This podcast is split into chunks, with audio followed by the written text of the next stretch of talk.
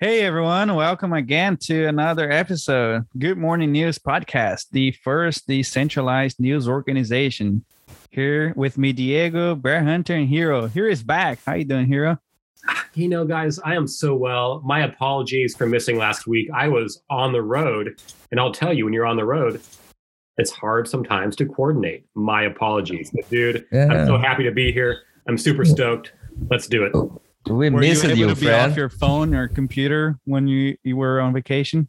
I was, you know, like um, it turns out that when you spend most of your time in your phone or in your computer, when you're not uh, at home, uh, your family likes it when you don't have that with you. And so I was uh, away from the keys for the large part of four or five days. I went through deep withdrawal syndromes. Um, I'm still trying to come out of, you know, a deep toxic shock, but I'm working hard at it. And uh, yeah, like guys, it's hard for people who love this stuff. It's really hard to be away. Like it feels good a little bit, but it's actually really kind of hard. I don't think you can spend any more day, huh? No, man. No, no more days. You know, when I got home to back to G M N on Monday, I was just like, can I write? Can I write? Can I write? I was getting first, stories done by noon, you know. Those first two days we were done by noon. It was hilarious. Yeah, remember, it was so quick. I, was, I just couldn't wait to write again. And like, honestly, you know, I mean, I like so one of the things, right? We're always talking about, you know, getting more writers and more contributors, et cetera. But when I like, I didn't write for four or five, six days or something. And, you know, it, it, it's like not going to the feeding, you know, trough, not going to the well. And I just felt like so thirsty to engage, you know, I, I don't know how else to really present it. But um, yeah, so I was like, okay, eleven oh one. This is a story. I'm down. Let's write. Yeah, this is this is amazing, you know, because we see all, all these stories of people with burnouts, you know, they, they can't handle it anymore. And after after some days, you were full of energy to come back. This this is amazing, you know. You see that you, you really like it. I love it, you know, and, and it's true. Like, I mean, you know, so so like let's let's be honest. When like you're deep in for many, many, many months, it can be, and you're at it all day long, you know, and your brain is tired, you're kind of tired, you're still working hard anyway, you're trying to put out high quality, high level output. Um, and then you sort of just take a few days and your brain relaxes and it, it, it can't help but want to engage again. You know, I don't know that it's necessarily an addict cycle, but it is like, it's what we do and what we love, you know, like what is it like to not do what you love for a few days and you just want to go back and do it some more, you know? Um, You're absolutely right. So, uh, Bear Hunter, uh, why don't you give her your thoughts on the crypto markets? What's going on right now? Oh, God. Uh, um, hmm. Well, uh, prices are down. I, I don't know, man. It, it's it's ugly out there, but it's not. You know, it's not just the crypto markets that are that are kind of in trouble. It seems to be, you know, kind of kind of markets globally that are. that are getting pounded. Um, a lot of fear out there, right? There's, you know, a lot of fear over, of course, the Russia-Ukraine situation. And then, of course, fears at home here in the United States with high inflation. You know, we had a C P I reading last week, April, or Thursday of eight percent, which I think we all know Dude, it's actually much, much higher than up that. The roof. Gas prices are yeah. insane. Well, in, yeah, in Brazil, they are They are really expensive, you know. Yeah, we uh, you can pull up that oil chart right now, and it, it looks even crazier than the uh, the shittiest of shit coins. So, well, yeah, actually, commodities it's, are. It's super interesting, right? Because um, you know, I think that a lot of us, I'll just speak for me, um, you know, thought that crypto wasn't super tied to the market fluctuations of fiat, and that it was more tied to the commodities market. But I think what we're seeing is it's actually not true. The crypto is deeply tied to fiat and it seems to be sort of independent of commodity markets. I mean, oil and gold are at, you know, gold's at all time high or near again.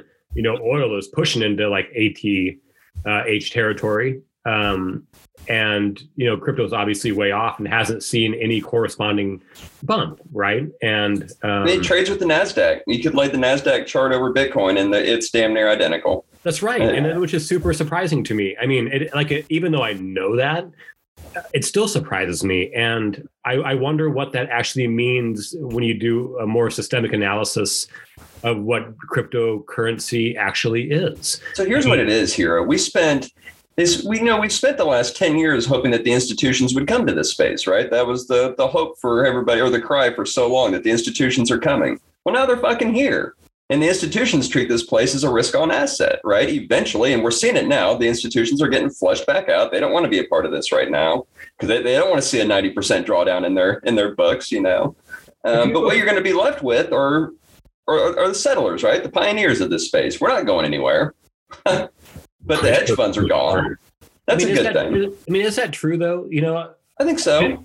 I mean, I just wonder. I mean, like if I were to look at a, like, I mean, like a Bitcoin chart for the last, I mean, I don't think a ten-year analysis of Bitcoin, or what are we at now, twelve years would be useful, or thirteen years, oh nine, wow. Um, but what if we looked at a four-year chart of the NASDAQ or of the S and P, or what about like other, you know, what about like the German exchange, or, you know, in London, or or down in Rio? Like, is Rio where the Brazilian exchanges? That was maybe São, São Paulo. It's in São Paulo. It's in São Paulo's the capital. Um, so the no, the capital is Brasilia, oh, but São Paulo. But São Paulo, São Paulo is, is the, the largest city, the biggest like city. New yeah. York. Is it the financial? Yeah. Is that the financial yeah, hub? Exactly. The yeah, all, hub, yeah. Of, of of Latin America, actually. Latin America, period. So guys, like, yeah. you know, I remember in college when I learned that Brasilia, I think is what we call it in mm-hmm, America, anyway, Brasilia is shaped of of an airplane, right? Yep, that's right. Oh yeah, the shape. Yeah, and the, the architect that, that created it. There's a shape of of the, the airplane. It's a it's a wonderful city. I mean, tangent. Why the, the, does every other city other than American cities have beautiful architecture, and we have fucking boxes? What's up with that? Because we're young. Yeah, no, just just the wrong idea that you're doing. Come to Brazil, go yeah. to small cities. You gotta see there's not, not none of them are beautiful. Seriously, you look, look at the rest of the world. You, you see these beautiful buildings all over the place, and we have giant steel boxes that are just uglier than shit. I, We're, we're we're trying, you know. We're trying. We're we're like we're, we're, we're we are reductionist capitalists, you know. It's so minimalist. Like, give me a box and give me. So um, so like, what is like if we laid, you know, Bitcoin or Ethereum over the stock exchange in Sao Paulo, would that look the same as the stock exchanges uh, that we're talking about? So this is a good question, Hero. Actually, I I don't know. I'm looking at it now. Um, what is your ticker symbol? Ticker symbol down there, guys. Yeah, I don't have idea, friends. It, there's just um, how the name of that? Uh, B three. Just a be- uh, yeah, it's the B three. Yeah, B three. Yeah, B three is our exchange. Is the only one. I there's, don't. Uh, in America, there's yeah, there's a NASDAQ, a New York exchange, and, and some other one. But in Brazil, yeah, there's only Brazil, one. Just B three. B three. But I, I don't think that there are more, there are more crypto investors in Brazil, like more crypto hodlers than than stock investors. You know, no, I believe that. Yeah, yeah, for sure, there is. I'll There's tell you what, though, like I've looked three million at, people investing in the stock market, and there is only, I think, there are only uh, ten million people that hold crypto. Here, you can. Uh, the entire population of Brazil, that only three million of them are invested in the stock market. Exactly, yeah, and that's exactly. and, and here that's. Um, only happened like last two years ago. Before, like before, it was only like six hundred thousand people investing in the stock market. That's and a that, crazy number, mm-hmm. dude. And it's yeah, crazy. And Brazil yeah. has uh, two hundred twenty million people. It's the, the population. Yeah, most of people on B three here is from people from outside, companies and people from outside. Yeah. That's the second question I was going to ask. How much of it is outside money? It's a lot of outside money, but that's the consequence of monetary policies, the wrong ones. You know, we had a hyperinflation back in the nineties, which is affecting majority of people. So people got afraid of the stock market. They don't really understand it. They don't want to like go into uh, for the past two or maybe three years. People are teaching Uh, online, you know, if you go to YouTube, there's a bunch of creator, content creators teaching people how to invest in stock market. And it's something that, and I would say that's something cu- cultural here as well. Just saving accounts was really popular for my parents and for the generation that came next, you know. So my generation, pretty much of them, they are starting to play with with the, the, the stock markets now. And none of them. I I have only one friend that plays with crypto, So no bar here is, is playing with crypto, and people are just starting with stock markets. And then interest rates are ten percent uh, in Brazil. So if you if you buy bonds, government bonds, they're going to give you like ten percent a year. You're just and hoping that uh, that your your your dollar or whatever doesn't lose ten percent in inflation throughout that time. Yeah, so well, you know, it's kind of hard hard thing though. Well, that's interesting though, right? Because if you're throwing, I mean, ten percent on bonds, right? And if you're not dealing with a native currency otherwise, that's a hell of an investment as long as you're not worried about default, right? Um, I mean, think about it, dude, like ten percent compounded. I mean, that's crazy, dude. I mean, I'm like thinking, I better pull my money out of Cardano. that's, how, that's, how they attract, that's how they attract uh, international investors by raising rates. Totally, it was like three percent last year. It was three percent last year. Now it's ten percent to that's try crazy. To fight let's inflation. Get super, let's get super macro, like just for fun, and we'll pretend that we're smart. So, like, um, the I M F hates that shit. So, what's the I M F saying to Brazil right now? Nothing yeah. good. I wouldn't, same, think so, you know, but uh, the same thing they're telling El Salvador and every other country that's trying to uh, de-dollarize. Brazil is in trouble now uh, with the Russian and Ukraine war too, um, because Brazil is is a, a like a, one of the biggest, if not the biggest, uh, soy producer. But they need fertilizers. Uh, the fertilizers come from Russia, most the majority what, of it. What's a fertilizer? Um, they used to make to make crops, you know, to to plants to help and, them grow. Oh, oh sorry, yeah. fertilizer. Yeah, yeah, yeah. Fertilizer, fertilizer yes. yeah, fertilizer. Yeah. Yes. And you got so, and most of Brazilian, most of Brazil's fertilizer. All, all of it, all Russia? of it come from Russia. All of it come from Russia. They used huh. to have, they used to have factories in Brazil, but the the, the government shut shut it down. Yeah. And so and here is pre- pretty much Russia. like. Yes, here is pretty much we have the lands and we have the knowledge of how to to grow crops, but we buy the seeds from oh, how is the name of the company? An American oh, exactly. We we buy the seeds from them and we buy the fertilizer from from Russia. We produce everything, every all the food here, and we sell it to the world. Sell to China, it's actually, pretty, majority of China. Yeah, yeah most of them. So most of it go to China. On Russia and China, man, to survive. Imagine well, so, that. That's, that's really that's fucked up. Fucked. yeah, yeah, yes, let's, it is. Let's talk about. I mean, Bolsonaro. Welcome, welcome, welcome to my life. It's so interesting, right? Because I'll tell you, like, so I was in college in the late nineties. It's not, it's not interesting. It's sad. It's sad, well, no, man. It's sad. Well, it's gonna okay. like you know whatever happened to Russia, it's gonna affect. Uh, like it's going to affect Brazil in a hard way. Whatever China's this, China China uh, represents, I think forty-five percent of all the exports from Brazil. So, guys, just to be clear, when I say interesting, that's short, that's shorthand for me. I was just, uh, you I was just I mean, kidding like, you. Yeah, but, yeah I, I was mean, just giving you a hard clear, time. Though, like it's not interesting. Like in, in an academic exercise, it's like, oh my god, really? Right? Um, because I knew that like China had a super heavy footprint in South America, right? And I mean, essentially, like you know, what is their client state? It's not um, Chile for a long. That's no, not Chile. Who is their client state? I mean, essentially, where they just do whatever they want. And they overthrow people all the time. I don't remember who it is, but like whatever the case, it's not Uruguay or Paraguay. Like, I don't know, maybe I'm conflating like sort of the Japanese legacy and uh, I don't know, whatever, like Americans, what do we know anyway? Um, so, I mean, but the real question is like, so Brazil, I mean, you guys have a huge footprint. You're the most biodiverse ecosystem in the world by factors. Um, You have advanced, you know, production capacity. You have insane intellectual knowledge, uh, but it seems like you're still dependent on these weird oligarchical, you know, autocracies for income. Like, what yeah, is it, but what is I, I always life? remember a teacher, a teacher uh, in school. He was saying, "We from since we we we were mm, since the Portuguese came here to Brazil." In fifteen thousands, fifteen hundreds, yeah, fifteen hundreds. And we've been exporting commodities.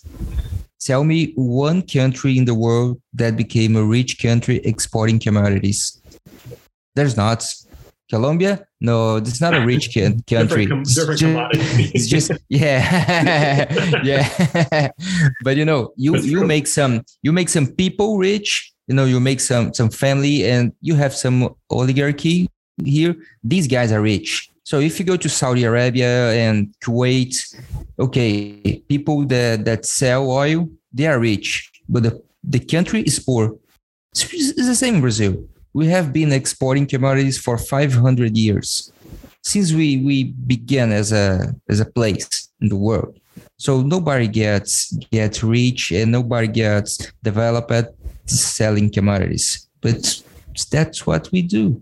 This because a, people is, that rule the country, they, this is good for who rules the country. It's not good for the people, but you know, who cares? Well, let's talk about that. I mean, this is really interesting. And let's get a crypto bent, like just for fun. And so, you know, how can, I mean, how one, like how does Brazil reclaim its sovereignty, right? I mean, its ability to, you know, sort of self-fund its own development, or is the domestic market not, is it not hot enough? I mean, because my sense of Brazil was super naive, right? But the, like, I mean, there is a solid middle class, there's deep poverty, um, and then there's some wealth at the top, right? But for the most part, like, it's a middle class country. Is that not true? It's not anymore. It used to be for last ten years, for the last decade, but last two years, the, the poor population became bigger and poorer. Yes, it's it's something like something like one percent of population here in Brazil gets twenty-five to thirty percent of all the, the money in the country. Yeah, what you say, Hero, it was interesting. Uh, Brazil, they they actually produce a lot of stuff, a lot of goods, a lot of commodities, a lot of food, whatever, uh, you know, a lot of meat. But there is the dollar cost. So the currency is losing value against the dollar, and everything in the world is is traded in dollar. So if you are a small producer in Brazil and you're like, okay, am I going to sell to to international, like to China or whatever, for for dollars, or would I sell locally for for you know local money and make less money? So people just they just you know seventy or eighty percent of whatever they produce, they export, they sell outside. And to keep in, in order with the locals, they have to, to raise prices, right? Even though they produce locally, they have to raise prices because of the dollar. The dollar because goes every, up. Uh, everything they need down, to produce. Yeah, yeah, everything gets more expensive. And yeah, here's uh, the situation. Every, every, uh, so everything needed to, to produce here in Brazil comes from outside. And if it comes from outside, we have to pay in dollar. Uh, and our money is not strong against the dollar, so it's expensive to produce here. The real, so, okay. the real has always struggled against the dollar, hasn't uh, the, yeah, for the last three years, we lost uh, fifty percent for, for last, of value. No, since yeah. nineteen ninety-eight, we lost longer. eighty percent. I mean, since the default. Yeah, exactly. Yeah, eighty percent. Yeah. Yeah. So so for, for for so for example, I was uh, I was I was talking to to Mister Bear Hunter, and I said, okay, gonna send you some coffee from Brazil. But just to to to give you an example, the best coffee we produce here goes to Europe. So I re- I remember I've been to to Spain some years ago, and I found some chocolate from Brazil, and it was cheaper there than it's here. Can you believe that? So here's a couple interesting points. One, I don't think, first of all, let me clarify, like, I don't think Brazil defaulted in ninety-eight, right? That was like Argentina in ninety-five. So sorry for throwing your country under the bus. Um, but like, yeah, well, that, that, so, you know, living in a country that, you know, the dollar is native, right? Like, it's really hard to understand it. And I only, the only way I get it is by talking with people in other countries. Like, I was talking to someone in India, and they were like, it's, you know, because of the dollar, right? It's cheaper. And, and well, because of the dollar and the way that import and export works in these countries, like, it's cheaper literally. Um, and this is probably protectionism, to fly from India to Abu Dhabi to buy an iPhone and then to come back home with the iPhone than it is just to buy the phone in India, right? And I'm yeah, we, ha- we have this with, with it's PlayStation. Buy, it's cheaper yeah, to buy we a flight have to the United States, buy an iPhone, and it's going to be cheaper to buy in Brazil. And I yeah, just like, and I don't uh-huh, like, exactly. My brain spins, right? And I'm like, and I'm only starting to understand it because I'm like, what? Hey, that's so yeah. crazy. Hey, there um, was some guys on YouTube. They was they was okay. The PlayStation here will cost one thousand dollars. So the guy got a got a ticket, went to Miami, got a PlayStation, came back, and he spent nine hundred dollars. So. It's cheaper, and you already, and you also travel. You know, you have some you, fun, this kind of hey, stuff. Hero, do you yeah. think that that could be that could be American uh, monetary policy that runs the, the you know like the, the dollar oh. is the the the world currency? Do you think that whatever the Feds do here affect the world? Yeah. And let mean, me let let me just rephrase this phrase. Hey, Hero, it's your fault that I have to go to the United States to buy a PlayStation. You know, and so I'll just say, like, in a very gentle way, um, you know, America works really hard to make sure that this dollar is a weapon um, and also sort of a cushion, you know, and so it depends how we want to deploy it. And um, we use it offensively and defensively every day. And it's part of American foreign policy. And whether we want to talk about it like that or not is different, uh, but it's true. Hey, but let me so people don't don't don't say sad with us. So if you leave the United States or in Europe and you come to Brazil, you're gonna have the best time of your life because hotels, yeah. your money, you're you gonna know, be treated like a yeah, king. You're gonna be rich here because well, you anyway, go to hotels, you go to good restaurants, you go to supermarkets and buy beer and you know have great meals. And it's cheap. Guys, I'll tell you, like my wife, she is from the Pacific Northwest of the, uh, the United States, uh, from Seattle. Um, and she went to Brazil when she was in her early twenties, and she can't stop talking about it. It's her favorite place in the world. Uh, we're going to get there as soon as we can. We'll come find you uh, and hunt you down in Rio, Diego. and uh, yeah, so like we listen to this is like this is no joke. So we listen to Bossa Nova almost every day. And so my running joke about Bossa Nova is it's the same song uh, in a different key over and over again. And no, that's not true. My apologies, Brazilians. Uh, but um, but yeah, it's all Girl from Ipanema, right? Like to a different beat. And sometimes it's the upbeat and sometimes it's the downbeat, but it's like, it's all the same. And then she's like, you're an idiot. I'm like, I know. That's true. Um, I will say like, so here's a fun story. So we were traveling in Latin and Central America um, right before we first got married. And we were up in the highlands for a long time. And, you know, and when you're in the highlands of those countries, as you may know, like there's not a lot of meat and you kind of live off beans and rice and stuff. And so we did that for um, a while. And at some point we came down to the city and the first thing we saw was a Brazilian steakhouse. And I will tell you, you've never seen like two like in shape Americans destroy a meat platter, you know, like, like we did that day. It was phenomenal. So, um, what's my point? No real point other than, uh, well, actually, yeah, you can, yeah, come here. You're going to have fun. I take, well, yeah, I take I you mean, to a steakhouse. Okay. I'm, I'm not going to eat because I'm vegetarian, but I take you to one. Of course you're a vegetarian. The salad bar. That makes so much sense, you know? But look, hey guys, so what is so, all of this? Why does it do, make sense? What if, what, if, what all of this has to do with crypto? Uh, Thank you. We come Thank to you. the, we come to the executive order that that Biden, you know, sign or is going to sign it. I want okay, you yeah. to comment about it, like the executive okay. order. Uh, they are are they like afraid of the dollar? What's going on? I, I'm so glad, Gelfi. Thank you. I was going to make a crypto point with beef prices, but like I got lost.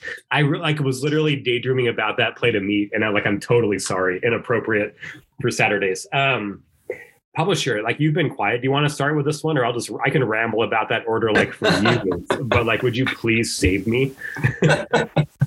Oh, man, this has been entertaining as hell. Um, let's see. Uh, White House executive order. Where are we? Um, seemed like it was a good thing, right? It was very much anticipated to be, I don't know, the end of days for crypto, you know, some of the rumors that were going around Twitter there for the couple weeks beforehand. But it seemed like, you know, some of the language in there made me optimistic. It was and was kind of a shock. Things like we need America to be number one in this industry or whatever. I I didn't expect that. I'm very glad to hear it. I didn't expect it.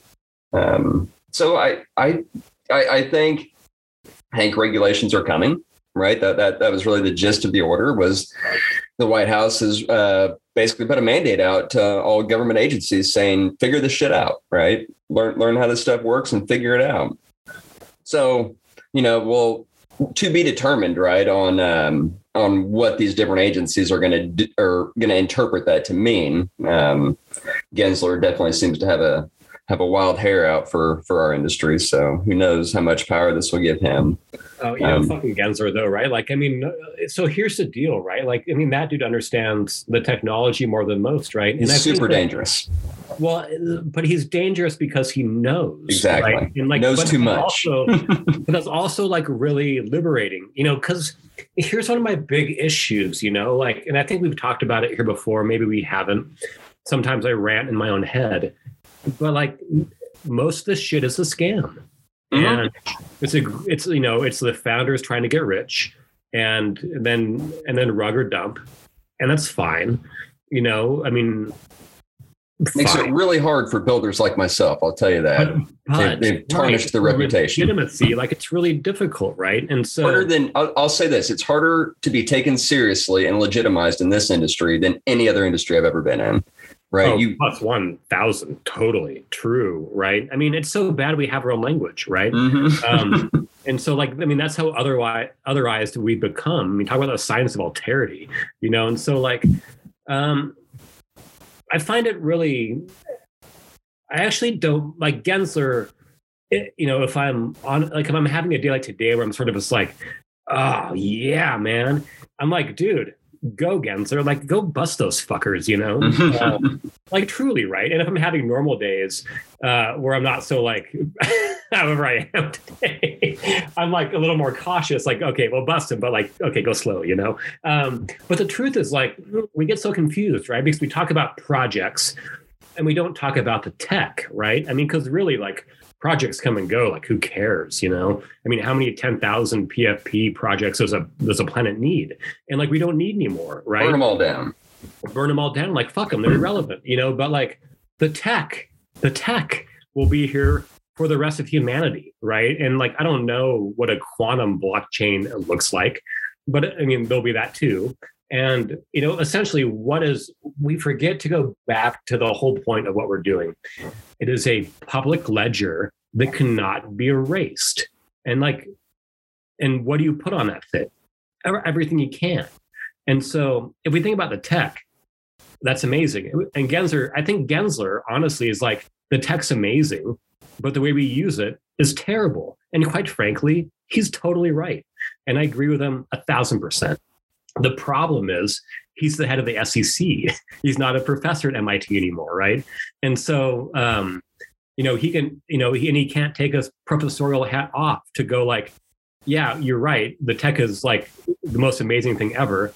The way we use it is totally exploitative. But now that I have a regulatory position, I'm only going to focus on the regs and the way that people get screwed and not like this tech is the most important thing we've done as humanity for like four hundred years. And so that's my issue with Gensler. Like, I mean, he knows better, but he's in the S E C, dude. And as the head of it, he feels like he has a position where he can exercise discretion to pound where he sees fit. But the truth is, like, what are you going to pound, Terra? I mean, like, Terra's like, I mean, you correct me if I'm wrong, publisher, but isn't Terra one of the more decentralized ecosystems we have? Terra has gained the respect of pretty much every developer out there, right? Every Ethereum developer has nothing but good things to say about the uh, about the ecosystem over there. I, for one, have never interacted with the chain, um, so I, I can't really speak to to that quality or anything. But from what I understand, you know, their their their stablecoin protocol is one of the most groundbreaking, innovative uh, breakthroughs that we've had in this space in a long time. Um, it seems to be the most reliable of all the decentralized stablecoin options out there. Even uh, more so than D A I. Yes, more so than D A I at this point, because D A I's got like sixty percent backed or something like that. I probably butchered that percentage, but it's got a large percentage backed of uh, U S D C. And I the think difference that's the also is that right D A I, uh, you need to uh, do some leverage. You need to borrow against your collateral in order to mint uh, new D A I, and, and U S T, you don't need to. Yeah. That's the big difference, I think, right there, Gelfi. I'm thinking about D A I, right, is you're doing a one hundred fifty percent leverage, right, to get some well, D A I out of that. So, out of the vault, so you know? U S, U S T, that's an algorithmic, you know, that, that's all happening within the protocol itself at, at the code level, whereas D A I is very much analog, right? You still got somebody managing that contract on the back end. That, well, that's the real breakthrough there. Well, let me actually like slow down right there, because this is actually interesting, right? And so are we saying that D A I is not an algorithmically backed stablecoin? It, you could use air quotes around that. It's at the time it was the best that we had, right? But now we've got better. But the cool thing, though, and I'll say this for D A I, is they have the capability to to adapt, right, and and change. They're they're not set, and they or they, they don't have to be, right? They've still got a strong team there. They they could still continue to develop and implement some of these these new breakthroughs that have uh, that, that we've figured out. So, like, do you think that? Okay, so we have over-leveraged D A I, which is just like their model, which is fine. I actually think D A I is amazing, quite frankly. But like, you know, so Terra is a place where I, I dive in a little bit just because I'm curious, but I don't really know the ecosystem very well. Um, but if you were to take, like, for example, oh, oh, this is interesting, right? Now I'm way off in the weeds. Like, could you take a U S T D A I pair and make a liquidity pool on it? Like, sure. Um, swap, right? Absolutely. And what, and what would that look like? It's kind of rhetorical, but like, what would that look like? Uh, like someone sta- must have done it already. Oh, absolutely. There's plenty of stable, uh, stable pairing pools out there, um, okay. for sure. Yeah. Do they ride together? Mm-hmm. Well, what do you mean ride together? Well, I mean, like, so if if um, it's always like hard for me to conceptualize. So if D A I goes, you know, up versus the dollar, does Terra tend to also go up versus the dollar? Or, or can they operate independently so Terra can go down and D A I can go up? No, they can certainly operate independently. Yeah. But do but do they, though? Yeah, absolutely. Yep. And why?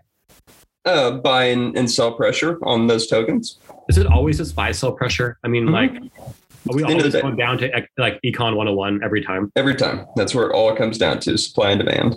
Is there buy side, some, sell side pressure. Is there some sneaky thing somewhere else that I just don't understand, though? Like, I feel like sometimes that doesn't encapsulate the full market movement. Well, it uh, it depends, right? So if you get, you know, one of the greatest examples that, that I love to use is our little paper token. Um, if you go look at that, if you go look at that chart, it is just pure supply demand, right? There there are no other outside influences that have that have gotten to my token. So you can really just see the pure Uh, supply and demand in, in action, right? You can see every buy that happens. You can see every sell that happens. So that that's that's an example of a really pure, uh, pure market or market in its purest form, right? But then, of course, as you get bigger and you grow in market cap, you begin to get the Wall Streets of the world involved, right? And now suddenly you've got futures and options and all that stuff begins to to affect the uh, the price action outside of just the normal uh, supply and demand part of it. Here, guys, let me ask you a, a totally interesting question that I think about like way too much. And so there's the like the sheer volume of DeFi options, like sort of make it so that DeFi can't really become all that it could be. No, the the volume of options on DeFi is almost non-existent. It, it's not even enough to move the needle. Um, what what what has affected our markets more than anything, and it's why we are so goddamn correlated to uh, to to the, to the indexes, this the S and P and the NASDAQ, are the futures, right? It's the C M E futures that that's what drives our price action more than anything else.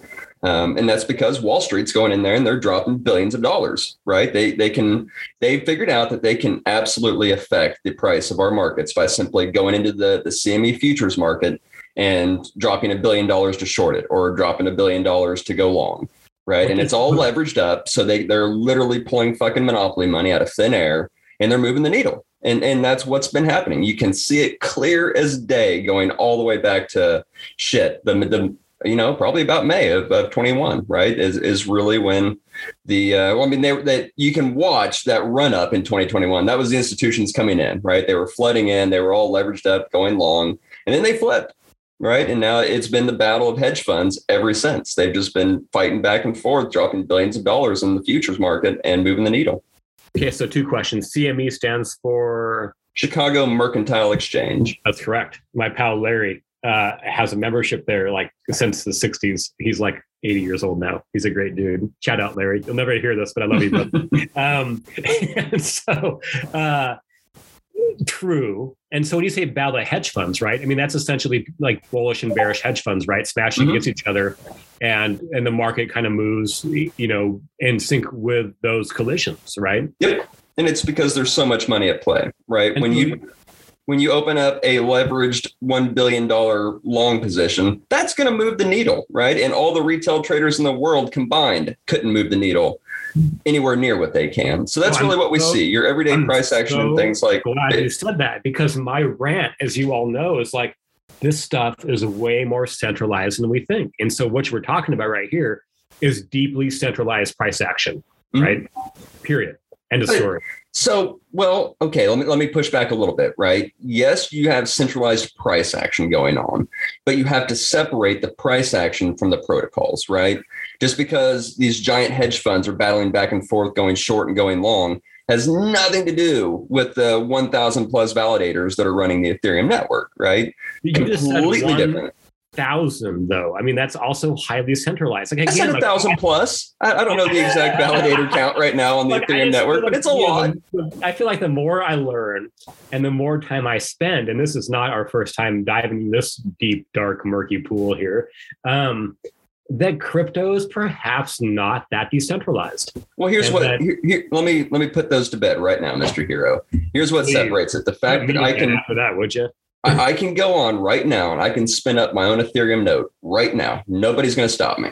And by doing that, I can now run any transaction I want through the Ethereum network through my own node. Nobody can stop me. No one can say, hey, publisher, stop doing that. It's my fucking node. No one can stop me. Correct.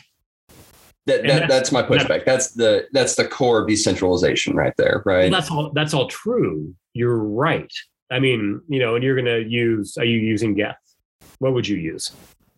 Oh, yeah. Yeah, it would be Geth for sure. Just because it's the, the easiest, right? But but you have options. I wouldn't have to, right? That's the beauty yeah. of it. I wouldn't have to. Well, so you might you might see the trap I'm setting, right? Is that mm-hmm. like Geth runs seventy percent I know. So of the nodes, right? I know, but it's it's shifting, Mister Hero. It's shifting. I know, people. But my point is, though, like you fire up Geth and you are also, again, contributing to the centralization of E T H, right? And so, I don't know, like I'm really struggling to see how the decentralization works long term, guys.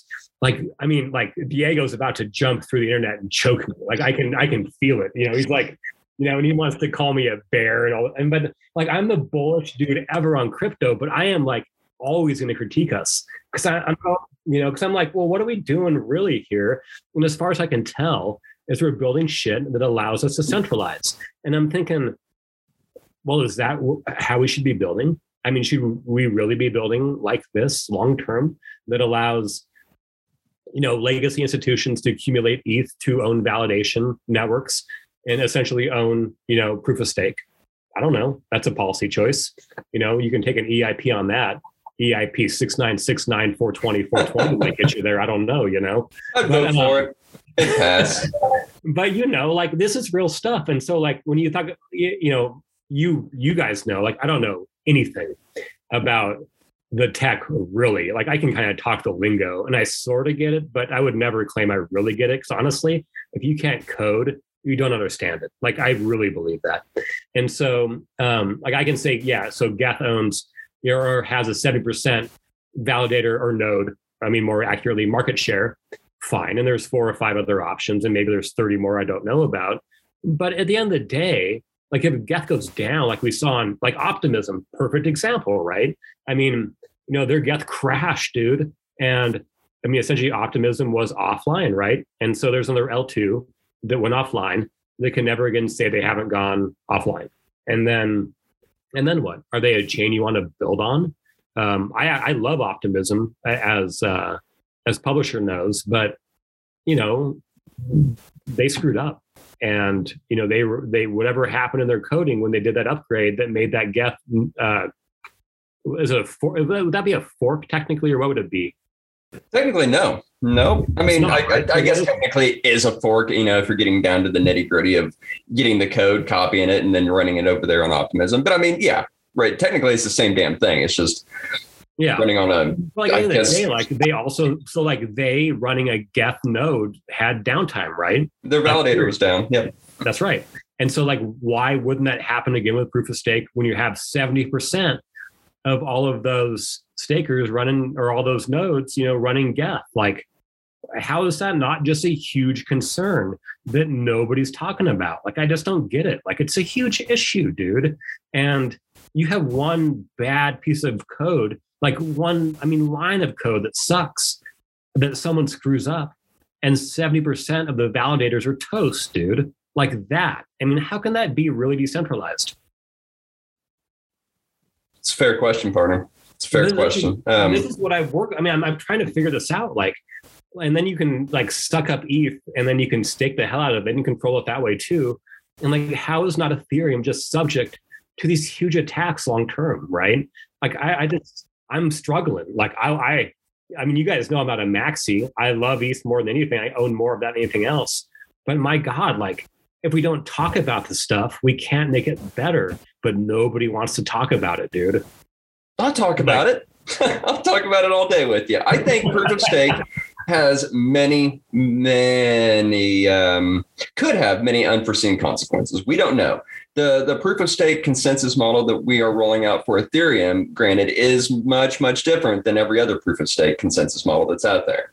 Um, okay, so let's talk, let's talk about that. That's that's a great point. So let's talk about like um, uh, what what is another favorite proof of stake? Avalanche delegated move, delegated right? Proof of stake is the is the the Cardano model or Cardano, right? Which is totally, but like also like proof of stake. I mean, like there's like ten or twelve proof of stake chains. There are, right? there are, um, no. And so let's like, how are they different? I actually don't know. This is a real question. I'm not even being like rhetorical. So. Delegated proof of stake requires uh, the the pool model, right? Where you you set up these uh, these validator pools, right? And then you go and you put your your native token in these pools, and then those pools are the things that are actually doing the uh, the consensus on the chain. Um, Ethereum's proof of stake is different.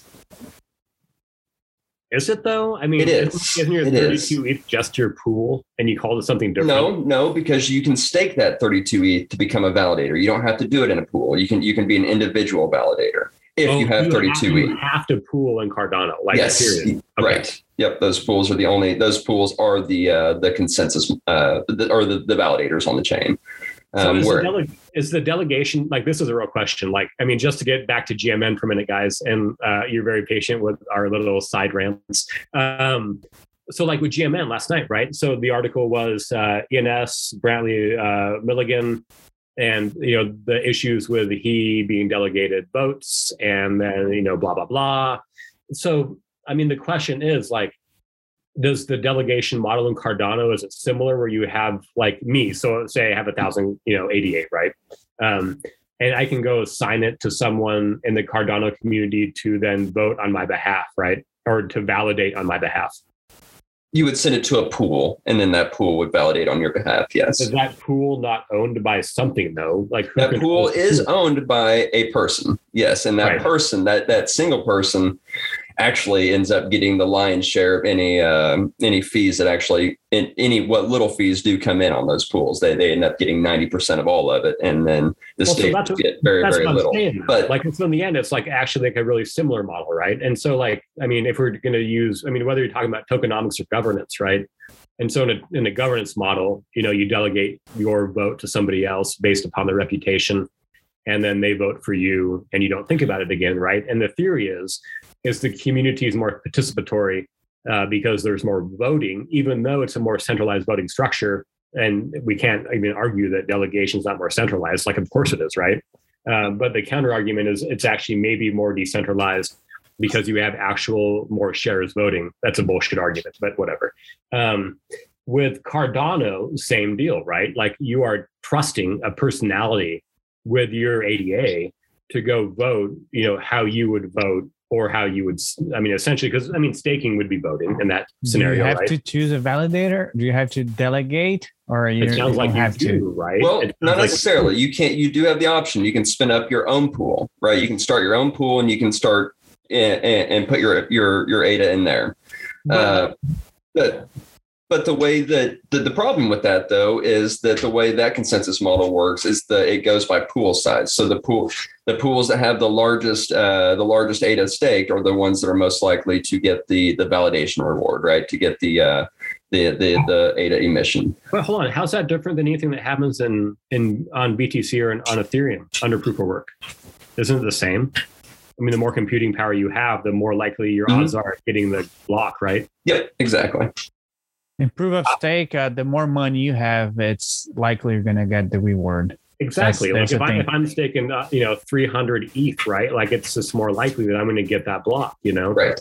Um, I, I'm struggling, guys. Like the wealthiest think, validators often rewarded on the system in the system.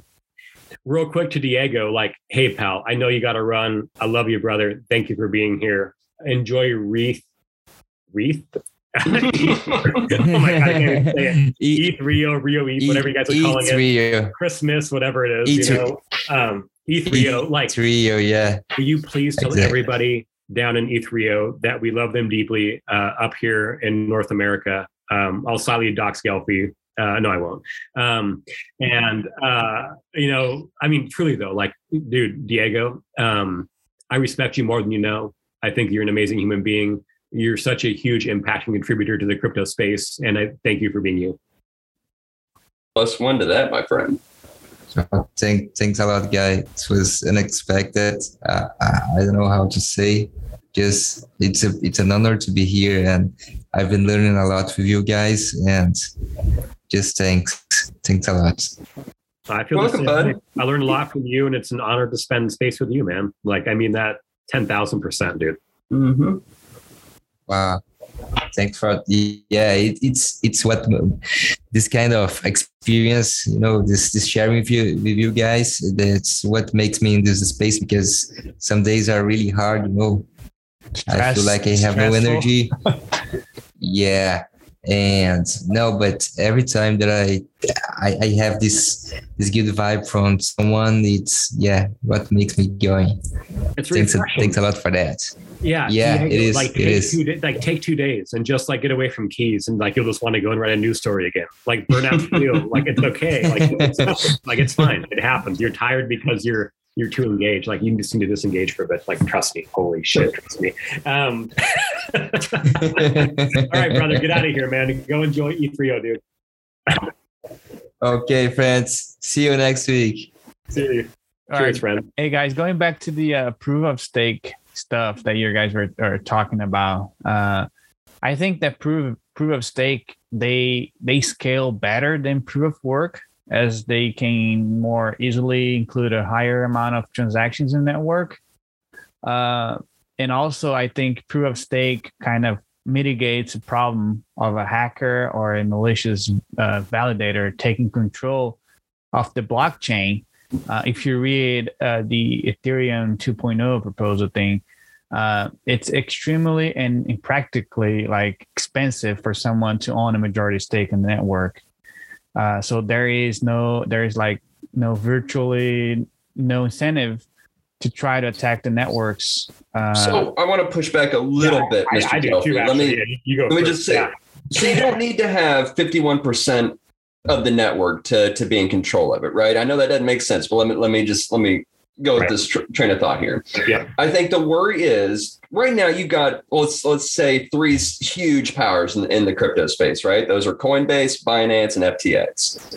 You can make the argument that they run the show here, right? They they are in full control.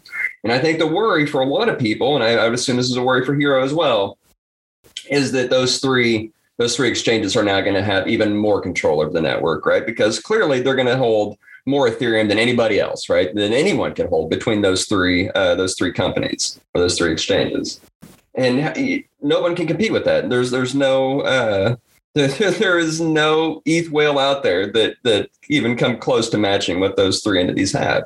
So if you end up in a situation where you've got thirty-three percent, or let's say thirty-two percent here, thirty-two percent there, thirty-two percent there, and then two percent to the rest of us retail folks, well, that's that's a, that's a problem. They may not have fifty-one percent of the network, but that's a problem. So let me let me hit that real quick. I mean, just you know, because just to like be anti-bear. Or whatever the hell I am. I'm not a bear audience, just so we're clear. I mean, human. um, and so, uh, right, like, so in the centralized exchanges, E T H is locked down, right? And so until the merge happens, if you have staked E T H on any centralized exchange, you can't pull it out. It's illiquid, you know? And so, um, you know, those numbers that we saw the other day that scared the hell out of us, right, um, are, they're true numbers, but they're also like, misleading because we can't unstake it. Like I'll, I'll, I'll be fully honest. I have E T H staked through Coinbase, like bad Hero, you know, but also like good Hero because it was pre-Lido, and I was otherwise to spend it on like illiquid JPEG. So like I needed to like stop myself somehow. That's a great way to do it. I think it's brilliant. I staked that shit, so I couldn't touch it. Um, and so, but I mean, you know, after merge, like that theoretically, uh, you know, and I think it's true, will be released by the centralized exchanges for us to go do what we want with, right? And majority and so, of people are going to just just uh, sell it.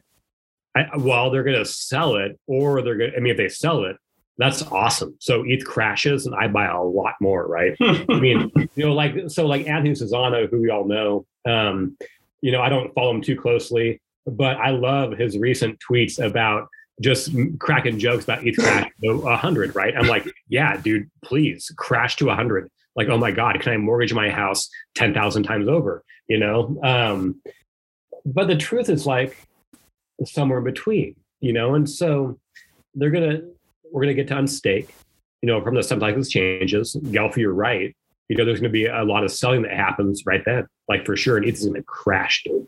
No one talks about that part but either. L- look, uh, if someone tries to attack Ethereum, a uh, huge amount of their staked tokens would be like slashed. You know, like they attempt to manipulate it. The block, right? I agree. And that's the thing, right, about the consensus mechanism and the penalization and the bonding within it, right? Um, So it's I pretty much would. very, very expensive for any any of these companies to like try to attack the, the, the blockchain. Well, and so that's the question that no one's run the analysis on, right? I mean, if we're going to get serious for a quick sec, I mean, like, so when does it economically viable to attack a network, right? And like, what do the rewards look like for doing that uh, versus, you know, the slashes and the bonding issues that happen when you, you know, purposely do, you know, false confirmations. I don't know that we know that yet.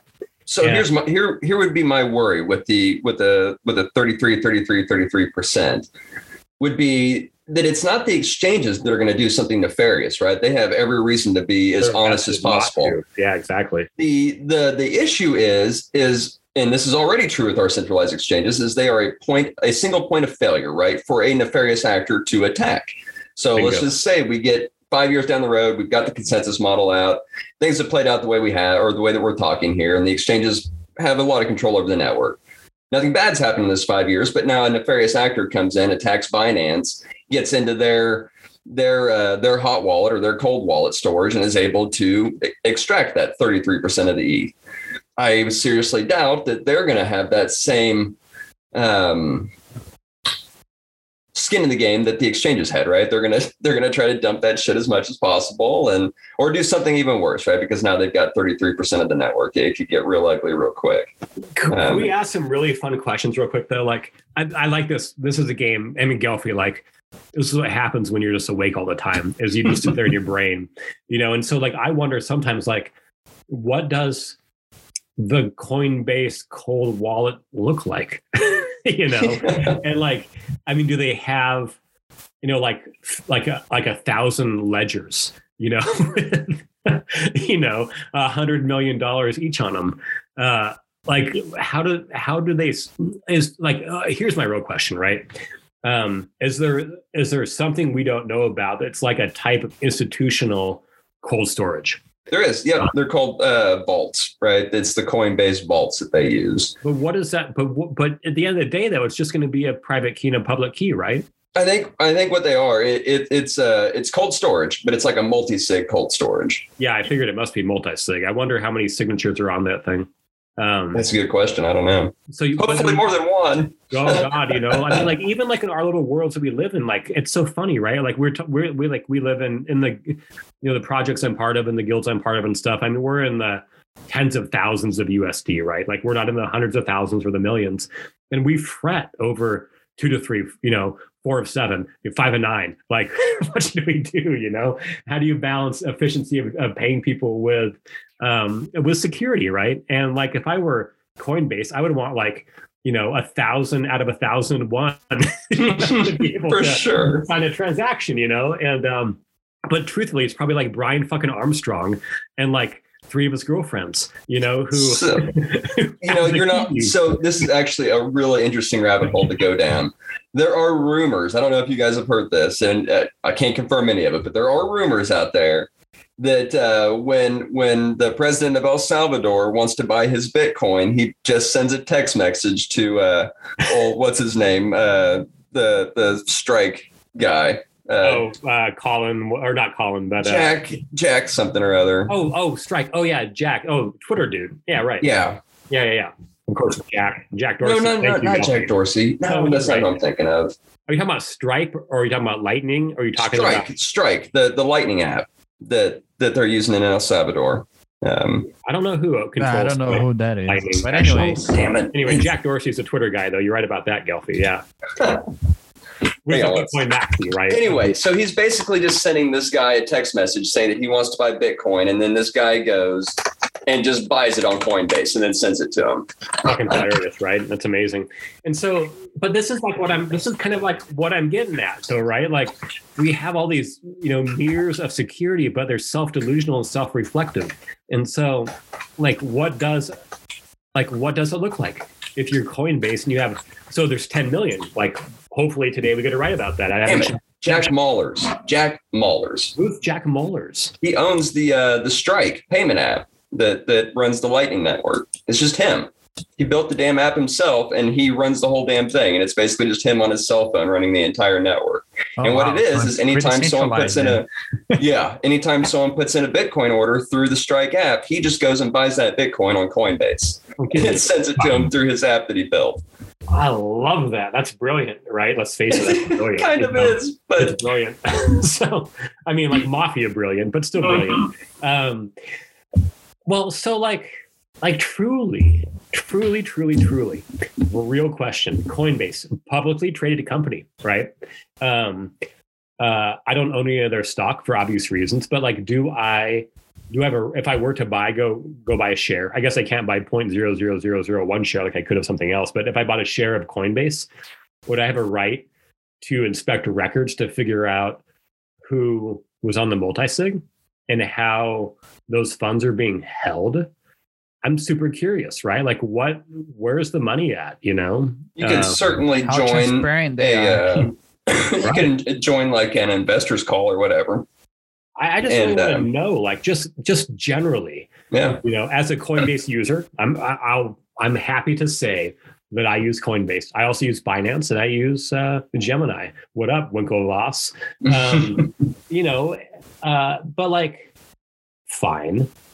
They like, have they have people's money, right? Right. So when you stake a Coinbase, they probably have like a contract with you. So I don't think they can use your staked E T H there to do anything else besides staking it.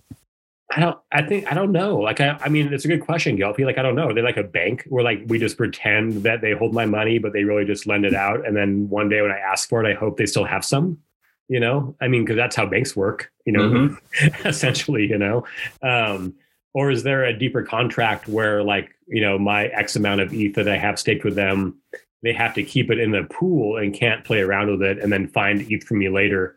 Like, because like, essentially, guys, right, like the deep secret of banks is it's a Ponzi scheme, right?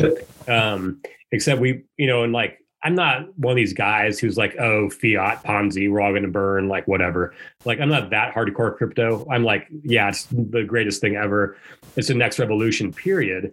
I don't think banks are a Ponzi scheme, like just F Y I, but they are a Ponzi scheme, just F Y I, right? Mm-hmm. Um, because there's no, like, it's not like the two dollars I put in to the bank are the two dollars I get out, right? right. It's somebody else's two dollars. Yep. You know? By definition, you're, you're absolutely right. It technically is a Ponzi scheme. And that's what a Ponzi scheme is, right? Mm-hmm. Except there's enough people that are participating in the system where there's enough, you know, churn where I get my money back every time. And there's some government backing, right?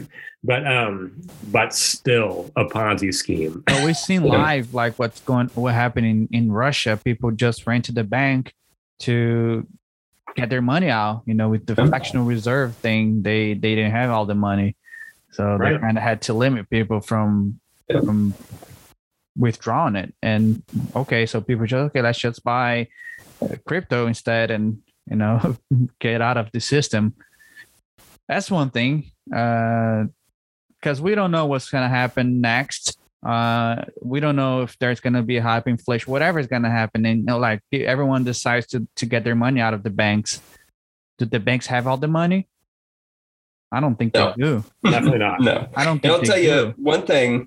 One thing that we've seen, you know, over the past two weeks as well, is an acceleration in the decline of the U S dollar as a world reserve currency. Right? Our our idea yeah. to sanction Russia with everything we had, right, to give them the harshest sanctions possible, ended up just backfiring on the U S and showing the rest of the world, hey, maybe you don't want to hold your your treasuries in this this uh, this currency, right? And other nations seem to be waking up to that.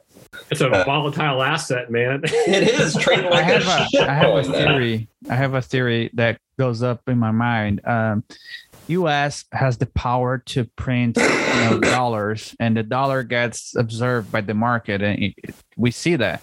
So last year, for uh, in twenty twenty, when coronavirus happened, they were able to print what a third uh, of all the money, they all the dollars that exist, mm-hmm. ever exist. Yep. Yeah, and and the market is just going to observe it. You know, everyone everyone is like freaking out. Okay, let's. But w- what are they gonna do? Where are they gonna go? They're not going to buy yuan. They're not going to buy, you know, lyrics. And they're not going to buy ruble. They're going to buy dollars. That's and right. But I think now the politicians, they are kind of worried about people not buying dollars anymore. It if was do, in the that was part of the executive order that that language was used right. in the if order. If they do stop buying the dollars, then we're we're screwed because what? What's the U S debt right now? Thirty oh, plus trillion. Yeah, and they it's you know they need inflation. They need to keep printing more money in order to pay this debt, right? Because they they spend every year what almost a trillion in, in the military. They more. they spend eight, more and more eight, and more. Well, eight hundred billion on paper and X amount of billion off paper. Yeah. Mm-hmm. So they're not collecting as much on taxes to pay off this debt. And well, the, the only Gelfi, which is really interesting, is we actually had our highest tax collections ever last year, right? Oh wow! I mean, but the but the problem is our spending is just insane, right? Because like, in, uh, also inflation, right? It was seven percent. Of course, everyone every, everyone got more money in their pockets. Well, inflation is sure. like like more recent. I mean, we've we've been under inflation for a bit, right? But I mean, the seven eight percent stuff is pretty new. It's it's a huge deal, though. Like, and you're so like it's so astute of you, Gelfi, to like think about the way that you know inflation works with monetary policy, because you're totally right. And um, and the real question is like,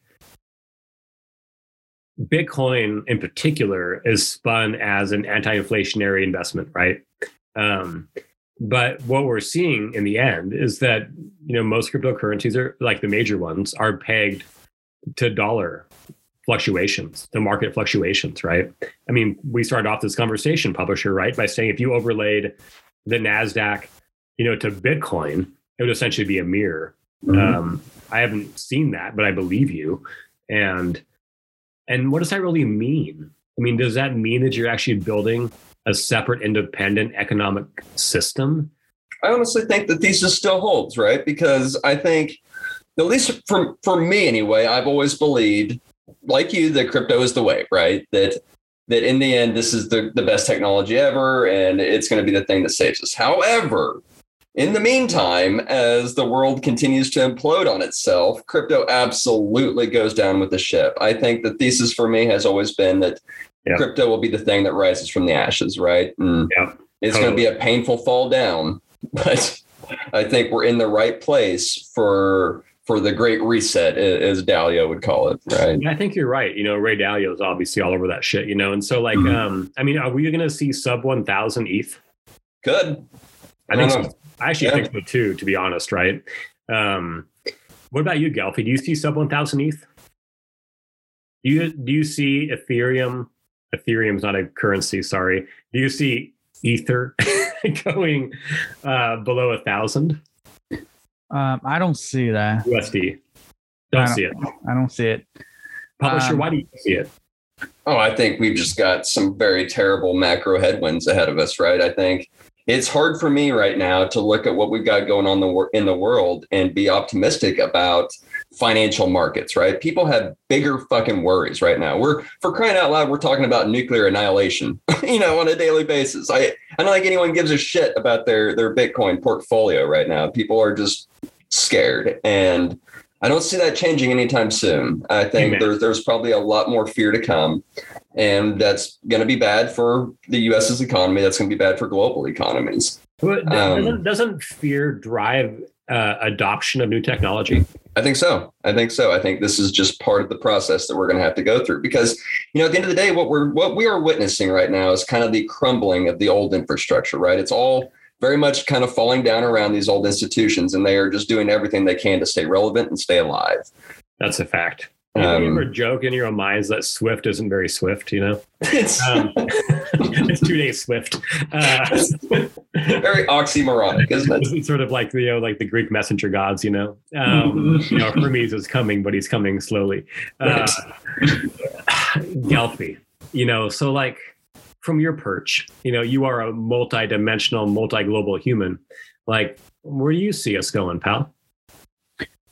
So to be honest, uh, I, you know, I don't, I don't, I don't know if you guys ever been, I mean, Hero did, uh, I don't know if you guys ever been to any, uh, lived anywhere else outside the United States, but, uh, there is clearly a, uh, relation, you know, the world depends on the dollar.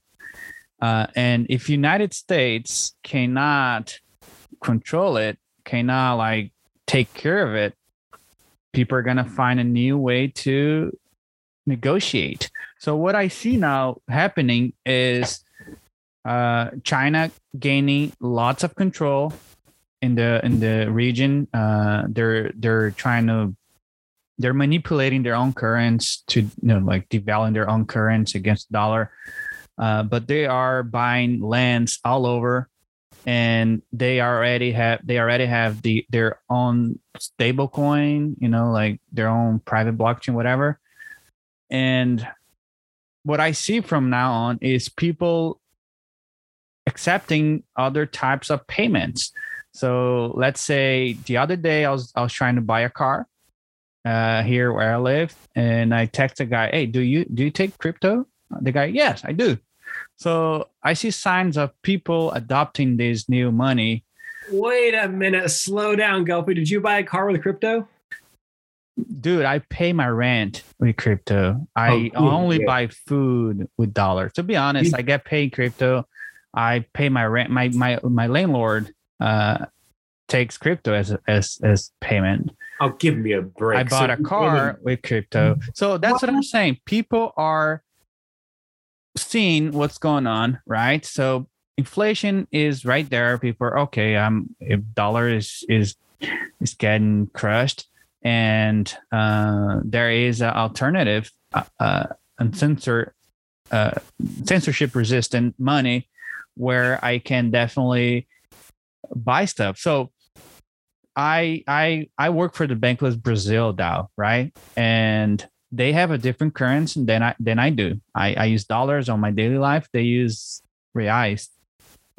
But we all transact with each other in crypto. We don't we don't know what dollars is anymore. Inside the DAO, we pay everyone else in crypto, and we buy stuff with crypto. You know, you I, your, I agree oh. that the adoption is happening, Gelfi, and, and it's growing. It's growing exponentially, right? I think my my point was is that all the adoption from people like us, right, us us poorer folk of the world, isn't isn't shit relative to the United States economy going down, right? If the U S stock market collapses, if the U S economy continues to decline, that's dragging every asset down with it. We can continue to trade back and forth with, with our silly little little online magical money, but that's not going to stop it from going down in price, right? The, the price action will inevitably oh, suffer from an economic couple, collapse. A couple things real quick, right? I mean, first of all, I mean, Gelfi, like plus one, plus one, plus one. Holy shit, I love you. Uh, that's amazing. Um, so, like, I do still look at crypto as an anti-dollar investment, right? Mm-hmm. Like, even though it's like largely been pegged to it by its own market forces.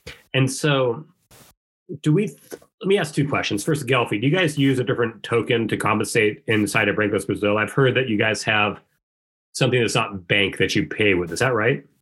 No, uh, we we decided to use the bank token from the Brancos D A O okay, as so our main use, token, uh, okay. but we uh, we just lost fifty percent of our treasury.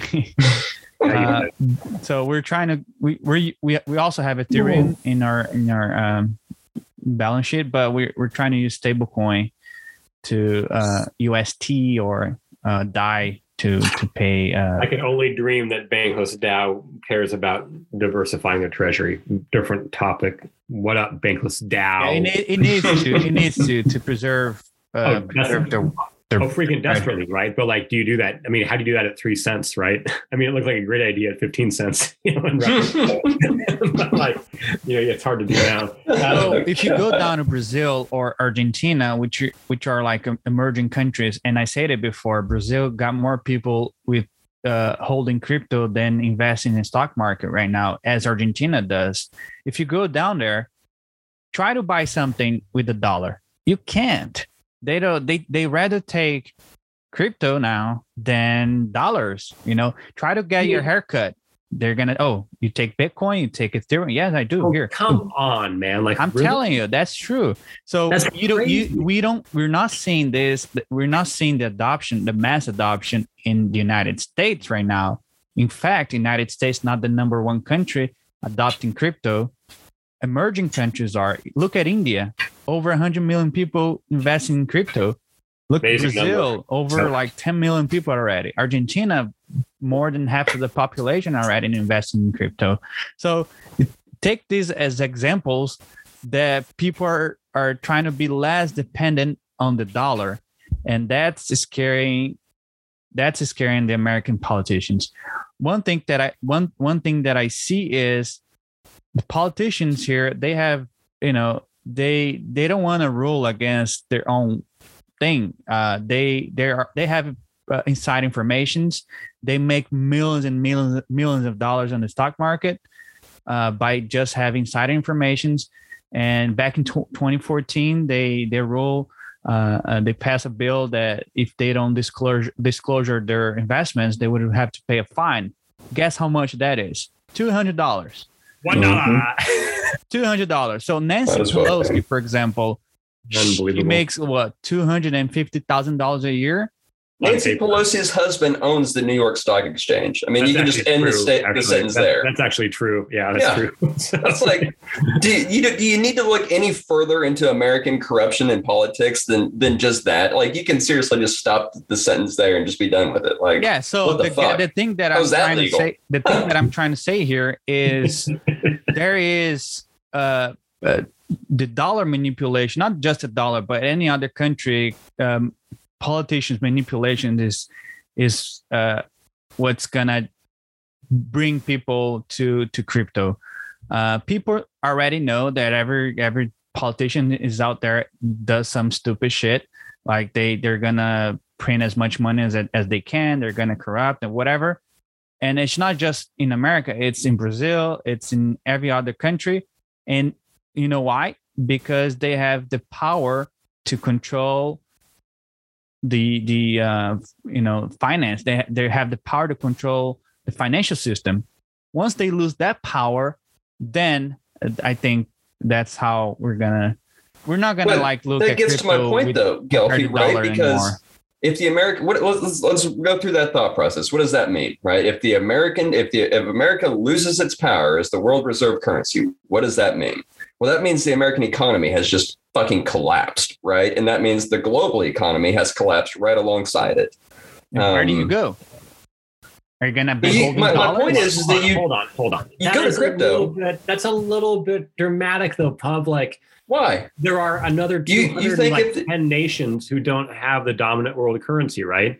But they... And, they tra- it's global trade, Hero. It, it all comes down to global trade and being denominated in U S dollars, or at least backing oh, in U S dollars. And I'm being right? and I'm being double advocacy right now, like for fun, right? But like, totally. But just like, um, but like, say you're China, right? Number two, last time I checked, maybe, maybe, and um, if no, if the so, U S they're, they're not, the U S is China's currency. Number one trade partner, right? That's if right. the U S if the U S goes down, if the economy collapses, who's China going to trade with? Nobody. Now their economy collapses, right? right? It is a domino effect across the board. I agree with you completely, you know, but my, I guess my, my question or my interjection was more about, you know, what does it mean to be a dominant currency by yourself? Right. And like, that's a good you know, question. That's what I mean. Like, I mean, you can't. So like we talk about the the U S dollar being, you know, the de facto currency of trade, which it is. And, you know, the petrodollar being what it is. And, you know, the amount of infrastructure it takes U S military to support that. Um, fine. But like, like, it's not like we're like the U S is alone in this equation, right? It literally takes the rest of the world to make this thing function. And so like, for me, the question is more like, what does it look like when, yeah, the dollar, you know, doesn't become the dominant global monetary paradigm. But what does it mean to live in a system where trade is now not dependent on a singular center, right? And it becomes more multipolar. Um, I think my, I think my point here, guys, was that there, if, if that situation were to play out, let's say the dollar goes to zero, right? You are going to have a period of time where shit is going to get really dark, really ugly, and really hard for people. Right? That could be a year, that could be two years, that could be a decade. There will be another side to it, right? We will come out on the other side of it. There will be survivors of something like that. And we don't know what, you know, the, the new world currency could be fucking Bitcoin for all we know. The point is, is there in a, in a decline like that, there is inevitably going to be a period of time where there is a lot of pain that is going to be inescapable. I don't care where you live. All true. All true. Maybe, maybe true. Maybe true. Um, wow. Gelfi, did you expect a podcast like this today? This has been no, really it was the longest podcast ever produced yeah, by G M N. I mean, huh? super, but we have been like all over the board, man. I mean, I don't know, Pub. Like, I'm struggling to argue with you, but I'm struggling to agree with you. You know what I mean? And I think it's my lack of understanding about what it really means to be, you know, the currency of the world. I'll, like, tell, I'll tell you what, what I, what I see oh no. uh, from being, you know, I am younger than you guys are, but not too younger. Uh, but when I see, when I talk to someone that is only like eighteen years old or twenty years old, uh, ask them, what's your expe- ex- expectation to buy yourself a home or to buy yourself whatever? And, you know, it, it it seems like it's getting harder and harder for someone to to be uh, to kind of free themselves. You know, it seems like they are enslaved to the system. And as you know, when you're eighteen years old, what do you, what are you gonna do? I've spent my entire adulthood, my entire adult life, right, making peace with the fact that I will work until I'm dead and that there is no retirement in my future. It wasn't until I found crypto that I finally began exactly. to have hope. Exactly the same to, for me. Like I, I was just like, okay, what I, what am I gonna do? So if I, if I wanted to go to college here, well, I have to borrow a hundred thousand dollars to pay over, you know, in twenty years. Uh, and then if you, if I want to buy a house, I have to borrow now in Seattle a mm-hmm. million dollars or eight hundred thousand dollars to buy a house. And when I'm seventy. Okay, then I paid off everything and and I'm done. So I don't, I don't, you know, when people realize that they are enslaved to the system and things are just getting more and more expensive, and and you look at crypto, oh, here's another chance, a different, uh, a parallel financial system. Uh, there is, it's borderless. There is, you know, you can do whatever. Uh, it's it's different.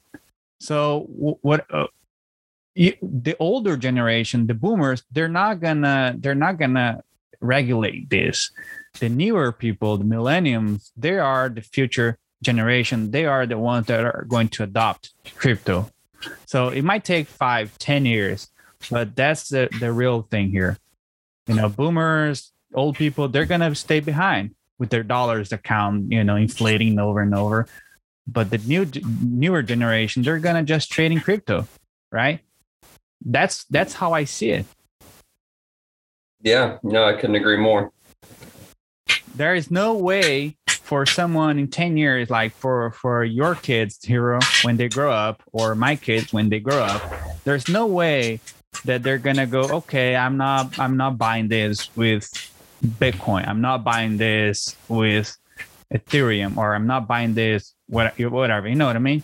So when that, whenever they're like twenty, if they work for uh, remotely, or if they work for any company online, they're going to get paid crypto. That's for sure. And, you know, I think that's that's how it, that's how it's going to go. If if Ethereum and Bitcoin does their uh, what's what's been promised, that they're going to go up in price because, I don't know, like Bitcoin only twenty-one million, Ethereum is going to be deflationary. Uh, and, you know, it's just the reality. It's the new reality, actually. So honestly, governments all over the world like are a little bit scared to lose control of the fin- their financial uh, system.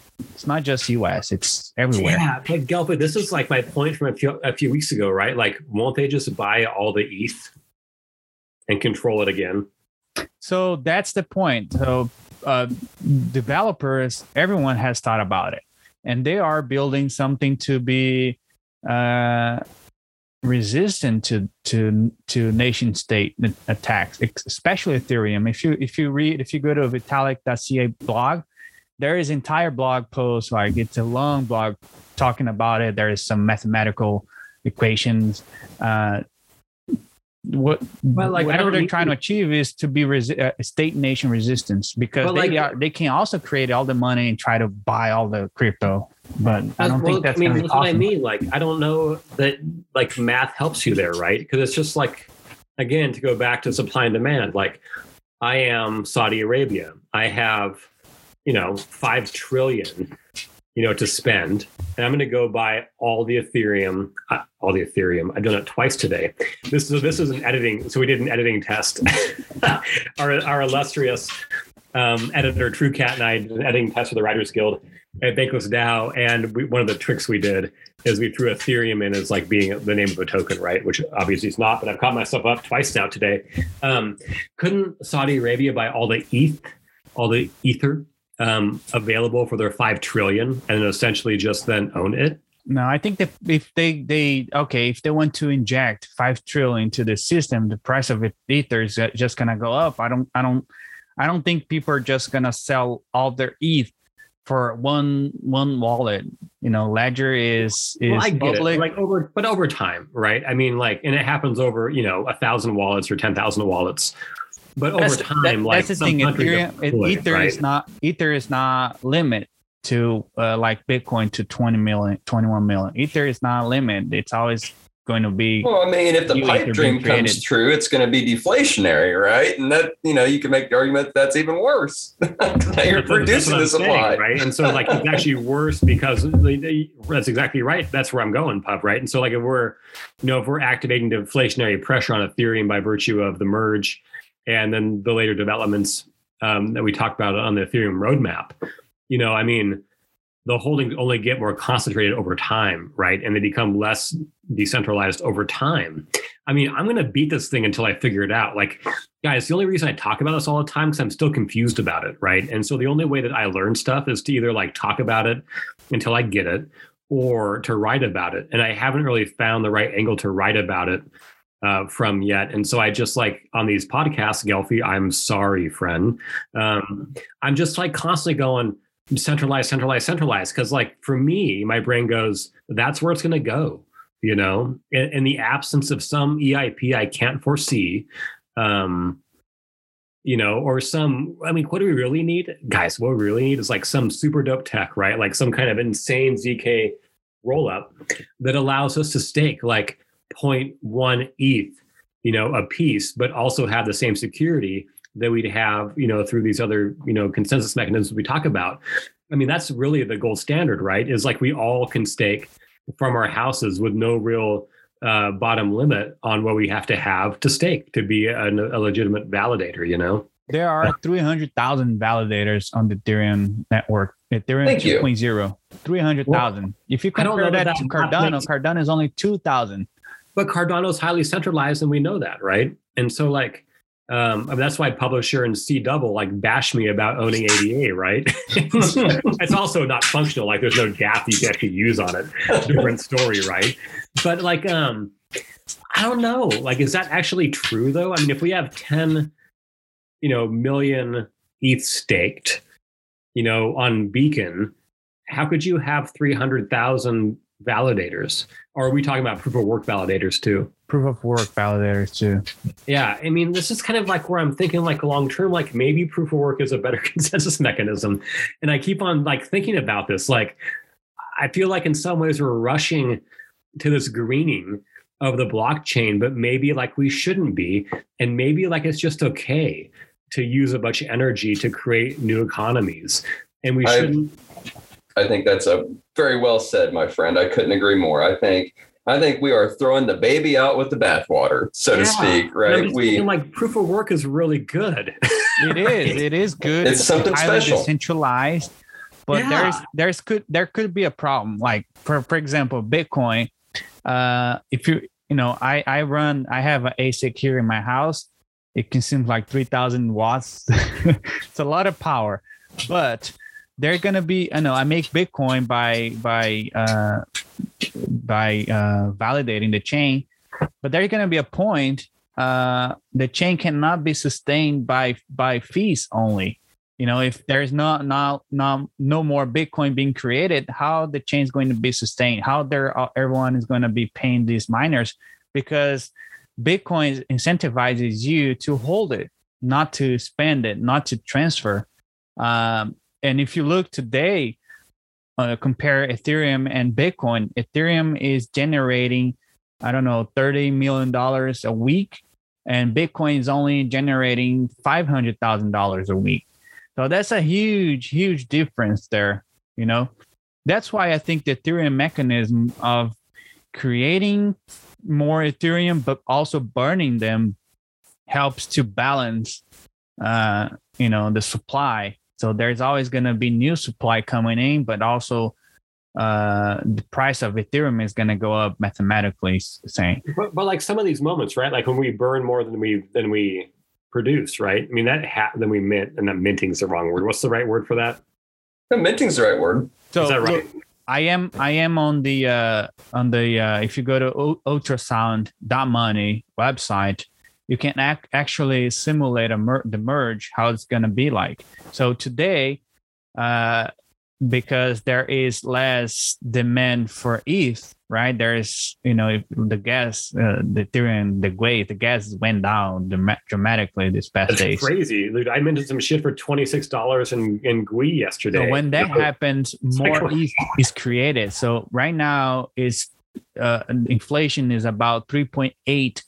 Percent on the Ethereum, uh, but after the merge, the way is right now is going to be minus zero point three percent, almost flat.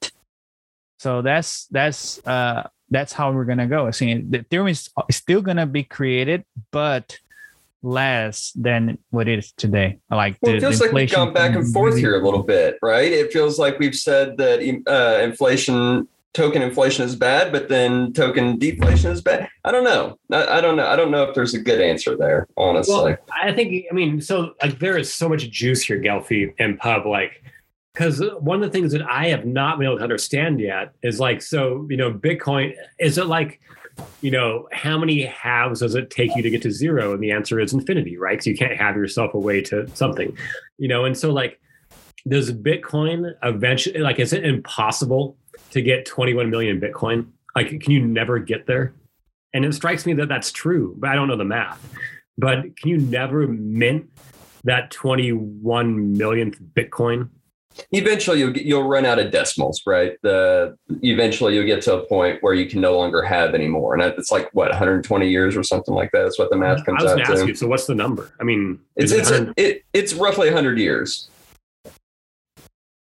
Okay, so then at that point, right? Like, what happens to? I mean, in publishing, I went through this when I was trying to understand the merge, right? Like, what happens to, you know, the Ethereum, you know, essentially like.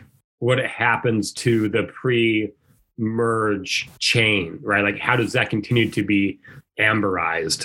Is the kind of way I think about blockchains, right?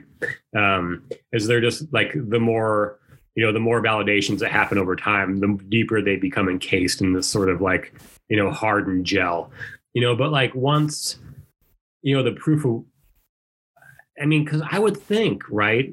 Of course, the vested interests, I'm I'm thinking out loud totally now. But like at some point, your incentive to run, you know, ASIC mining machines are like really small unless you own a bunch of Bitcoin, right? And then doesn't it at that point just become sort of another olig- like oligarchy or oligopoly might be a better term? I'm not sure I follow. I kind of got know, lost was, there. For I a wasn't second. really clear in my head. That's why I was thinking out loud. But like, yeah, I like I didn't have clear thoughts. Like for real, you know.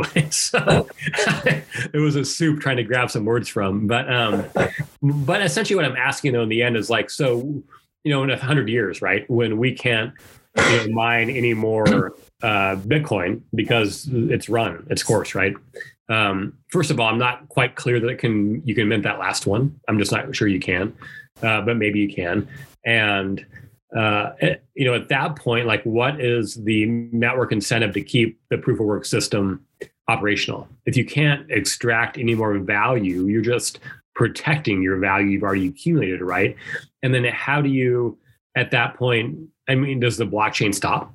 Like, and you're just you know, like revalidating previous transactions. Like, do you know what I'm saying? I think most Bitcoiners will tell you that they'll burn that bridge when they get there. Most of them love just kick that can down the road and not talk about this. It's like, you know, I think, five generations down the road, but like for real, like what does it look well, like? Well, I think the answer you know? is going to inevitably, inevitably, none of them will admit this, but the answer inevitably has to be to raise the the, the cap, right? You've got to yeah, make more Bitcoin at that to, point. Right? That's the only option. But is there any, like, is there a consensus mechanism within the Bitcoin community to allow them to do that? That, or is the way the I algorithm mean, is written? Sort of. It's, it's nothing in the algorithm. I mean, is, is Bitcoin open source? Yeah. So how they did how they did right? the the most recent update was the miners would signal, right? They would signal for what was that? The Taproot update. Yeah. The Taproot they, they would put like a little green square in their little fucking block hash, and that was the signal from that miner that they were cool with the update. Right. And so whenever they had over fifty percent or whatever the number was to. Uh, of the miners signaling that they were cool with it, then the developers rolled out the new update. Isn't that really a soft fork? Oh, absolutely. Yeah, absolutely. And that's what it would be, you know, to raise the uh, to raise the cap as well. The first update before it, the the miners didn't want to go through, right? And mm-hmm. the, the developers like, oh, the users and developers like, okay, if you don't want to go through, we're going to do it anyway. So they had they had to. Well, that was the block wars, wasn't it? Guys, this is like such rich terrain. I mean, oh my God, Gelfi, can we run this podcast for like next five hours? I mean, send us like, like send us some wine. We're going to start drinking at some point, you know, but like this is taking uh, a page out of Rogan's playbook now, boys. Yeah. This is whole therapy session. Some, like some joints and some P B As or P B As, P B Rs. I don't really drink enough to know what beer is anymore. Maybe um, we, we can invite someone else to join our, our podcast next time. I don't know. Sure. Someone that, that likes to talk too. to be honestly, to be, to we're gonna be get our honest. editor in here. Let's let's get Katrina in here next time. Yeah, this is yeah. the wrong time. I mean, she's dead asleep in Australia. Oh yeah, shit! I mean, You're right. You're from I Australia or, or U K? Yeah, no, uh, True Cat's in Australia. Oh, so okay, that's, that's a bad, bad. She's like eighteen hours ahead of us. eighteen mm, exactly. I, I always say that she's one day ahead minus five hours, you know? Um, and so like, uh, yeah, yeah. I mean, Gelfie, this is your show, pal. So wherever you want to run this thing, like we're here. And obviously Publish and I can talk about nothing for the rest of our lives, you know? And, um, Hero, and I'm happy, I, like saying dumb stuff all the time. I don't really I've, care. I've just I've just sent you over on Discord a a link to all of these questions that you have about proof of stake. Uh, it's a long, long reading, but take a look. You know, take your time. There's a lot of stuff there that you can learn about it. I don't even know everything about it, but it's it's very, very cool. Like the way Vitalik puts it. Take a look and, you know, we can discuss in the future. I, I will. I, I, I will. You got to remember. Also, there is a book uh, that I read back in, you know, twenty eighteen, but a friend of mine, uh, he read in twenty sixteen. That's when he started investing in crypto. The book is called The Sovereign Individual. Have you ever read it?